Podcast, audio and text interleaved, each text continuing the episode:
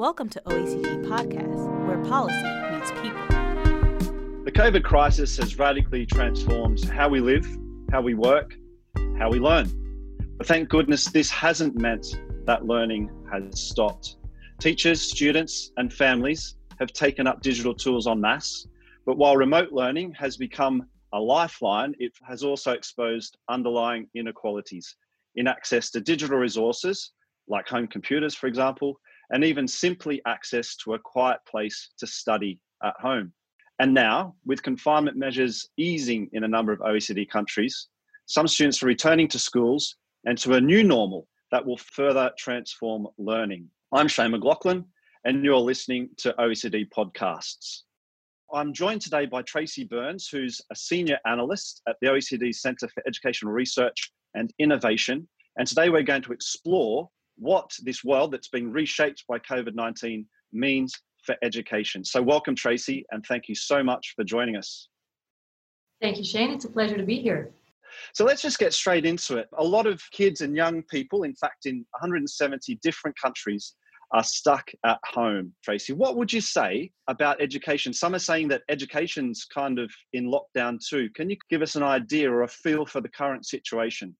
Great question. I think it's quite clear that this is an unprecedented experience across the world, not just within OECD countries, but worldwide. And the numbers are changing daily, just as we saw millions of students being affected in this week alone. UNESCO figures are showing that at the beginning of the week, there were 1.6 billion children that were affected by school closures.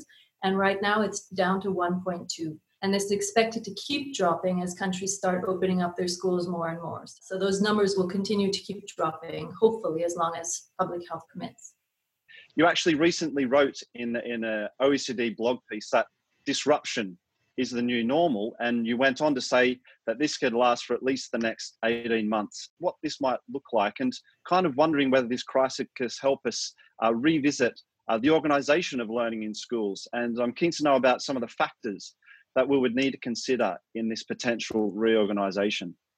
That's a that's a tough question, actually. I mean, I think it's quite clear that school, as we know it, has stopped in most countries. Although it's it's worth mentioning that not all schools are closed uh, in all countries. So some some countries have kept their schools open. Sweden, for example, is the standard case. But also schools have remained open for the most vulnerable. For example, in the UK or Norway, they've actually kept their schools open for the most marginalized children. But on the whole, I would say yes, there's been massive, massive changes to schooling and learning. It is transferred fundamentally online where possible, where systems permit. This is reflected uh, by the challenges faced by many parents around the world. Um, and also teachers who are struggling in this new situation to, you know, with very little notice, to kind of redo their curriculum or teaching methods or thinking what the best approach is. There's two time scales right now. There's the immediate return to school. So schools are, are starting to open their doors more, more children are coming, etc. Um, and that has its own set of concerns around hygiene, around trust, and making parents feel that they can safely send their children to school, but also assessing possible learning losses and understanding what teachers should be doing. Um, but then there's a second time scale, which is this idea of not only are we going to be moving to go back to school and kind of regain from this period and this sort of very acute crisis, but we'll be having to continuously think about planning for sort of this new normal, which is the next 12 to 24 months. And of course, being stuck at home has meant that our livelihoods, our lives, and our schools indeed are now online, and for some, pretty much on the line. Um, so those that can't go to work, obviously, um, everything's uh, digital. What are some of the consequences of this for, for students, Tracey? And how can schools continue to reach out to involve all families, um, even the hardest to reach? One thing that's clear is if you don't have access to a digital device or, or know how to use it, there's two parts of that. First is the access, the second is knowing how to use it. You are massively, massively disadvantaged. Um, we do know from the latest PISA data in 2018 that 90% of students across the OECD said that they had access to a computer for schoolwork, but there was a 17% difference between the students from advantaged homes and from disadvantaged homes. And of course, that question was asked pre COVID, right? That was do you have access theoretically to a computer, which you might have to share with other siblings? Now, the reality is, as you as you mentioned for your family, the reality is is that you need in many cases sort of a dedicated device per child which is simply not possible for most many many families and especially not the most vulnerable. So one of the things that's been really interesting is looking at what countries have done to try and bridge this digital divide. Um, New Zealand, for example, and also Mexico have put a lot of lessons and school courses on TV, uh, which is a brilliant initiative because you're really reaching many, many more people uh, and able to kind of encourage them and keep them active throughout the day through a television. Um, of course, if you have multiple children of different ages in the same home, you are not necessarily having different TVs for each of them, but at least it's a little bit of help. Um, another thing that's being done is, of course, really helping and, and sort of reaching out to bring devices to children in need to, for children that don't have access and trying to understand how to keep them involved in their schoolwork while they're waiting for the devices or while they've just been given one. Um, but of course, the concerns are really about the most vulnerable. We know that disadvantaged children are less likely to have not only access to the devices, but the skills to use them. And really key, the parents are less likely, those parents are less likely to have the skills to help their children as well. So it's really a potentially very difficult situation for the most vulnerable children. And I can imagine too that, you know, as our lives are increasingly online, not just for children, we do quite a bit of work around protecting children online at the OECD, of course, but there are heightened risks, aren't there? What's being talked about right now in a really sort of immediate way is the worries of, of children being exposed to contact risks. So being approached by people with inappropriate content or by predators online and, and those kinds of things. And one of the questions, and I was listening to a podcast on this yesterday from France, was do children know where to go? Do they actually know what to do if they've been approached? And in many cases, the answer is no. Um, so one of them is is knowing what to do the countries and the systems organizations that are responsible for responding to these kinds of things are reporting a rise in tips and complaints from children and their parents. So there's clearly more activity uh, by potential predators or by potential people trying to look for those loopholes.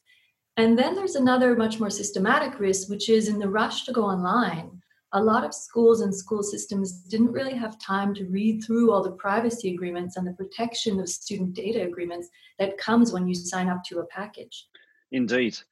I'd just like to shift the conversation a bit to talk a little bit, bit about academic performance. You've, you've spoken a little bit, bit about our digital well-being, as it were, but we know that many countries have been on lockdown now for, for two months. Um, do you have any early evidence that this has had an impact on the academic performance of students? This is the biggest task that teachers have when they go back to school is assessing the impact and trying to understand where students are in terms of lessons. Um, one is whether or not they've followed their lessons appropriately, whether they're aligned with the current curriculum. I think in most cases, the answer there's no real uh, research that's been done on this, but I think it's pretty clear that students have not been able to follow as if there's not no change. So uh, there's a, a, big expectation that there is um, a hit in learning loss. But then there's also the potential that students have actually sort of done worse from before they went. So they've actually lost ground from what they previously knew um, because they weren't motivated or they didn't keep active or they weren't able to build the knowledge that they even had previous to the break. So part of this is a huge concern around academic uh, performance, but that's also tied again to emotional well-being because learning requires you to to be alert and to be happy and to be able to understand what's being taught to you and engaged as a learner that's a bit of a problem, isn't it? When when those things are hands on and they really do require the tools and, and so on in, in the school setting, that's uh, the challenge is definitely there. Well, and I think one thing when you when you're speaking to teachers, one thing that's really clear is a lot of them had to really adjust their expectations. So moving online was not simply, you know, a different mode of delivery. It was sort of a fundamental different way of learning. Um, and teachers, it felt immediately they had to adjust their way of teaching, but also their expectations. They had to reduce what they thought they could cover in a day. In many systems, this is an explicit instruction that you must reduce your expectations, you must cover less. In others, there's a real focus on the core subjects like maths or, or, or reading or science, and all the electives are pushed to the background. And in some cases, those electives have either been canceled or they've really been transitioned into just really working with student well-being and comforting them because this is actually a traumatic moment in their lives, um, whether you're young or or you're older and and well actually in fact for all of us. And so one of the questions is how do you actually kind of keep people together during this period? So i think it's quite clear that there's been a, a large effect um, and one of the real questions is how are we going to actually recover from that in the best way possible? Uh, safety is going to be a priority. It's going to be paramount in schools um, as we move forward so, Tracey, can you give us an idea of some of the measures that authorities need to consider as they open the school gates? Um, yes, and, and this is where we can really learn from countries that have already done this because they've, you know, there are countries that are sort of a month or a few weeks ahead of the others. And so um, one of the big things, of course, is just physical security, disinfecting the buildings, actually providing safe, uh, safe classrooms. Um, another one is a lot of efforts to reduce and increase social distancing abilities. So having fewer students in classes, bigger spaces between the desks, more time for students to be on their own and not as close to their to their peers. Um, having teachers, for example, stay in a bubble with a particular set of students and not move between classrooms and not have and having students stay in one class the whole day instead of moving, those kinds of things.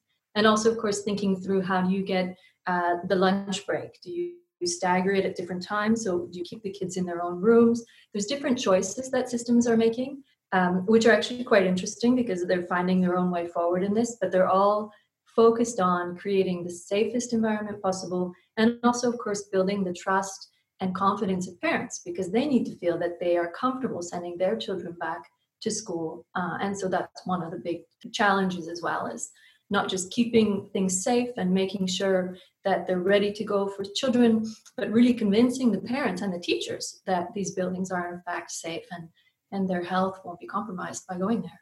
The last question today is really about the future and what we do from here. And I know we're not there yet, but I'm just keen to hear from you, Tracey, um, about how we can build resilient systems and schools that will be resistant to future shocks.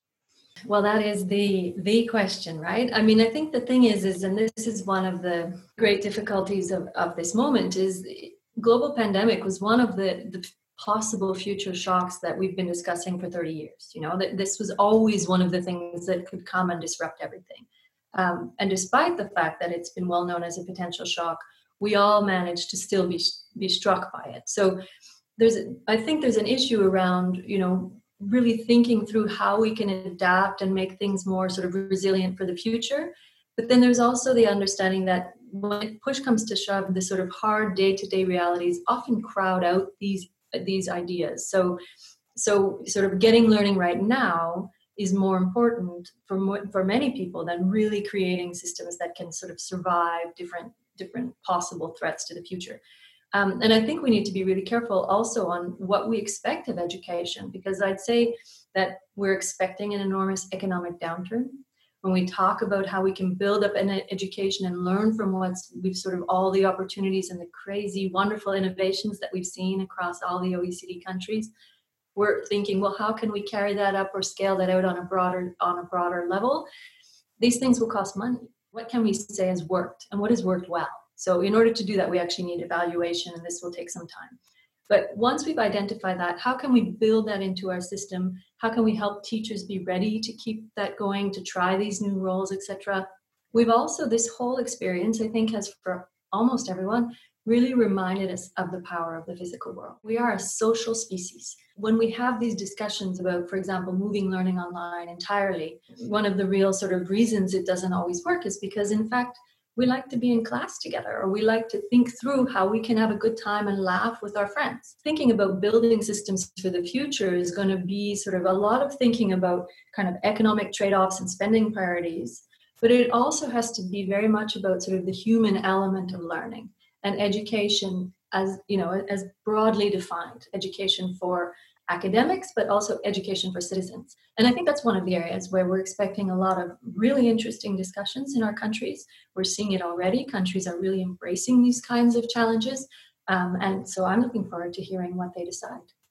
Tracey, thank you so much for joining us today, um, speaking with OECD Podcast and sharing your knowledge and experience. My pleasure. Uh, to learn more, use your online devices um, in whatever shape or form they might be, um, and visit www.oecd.org slash coronavirus And all of our policy papers and our blogs and podcast videos and other um, media can be found there. To listen to other OECD podcasts, find us on iTunes, Spotify, Google Podcasts, and SoundCloud.com slash OECD.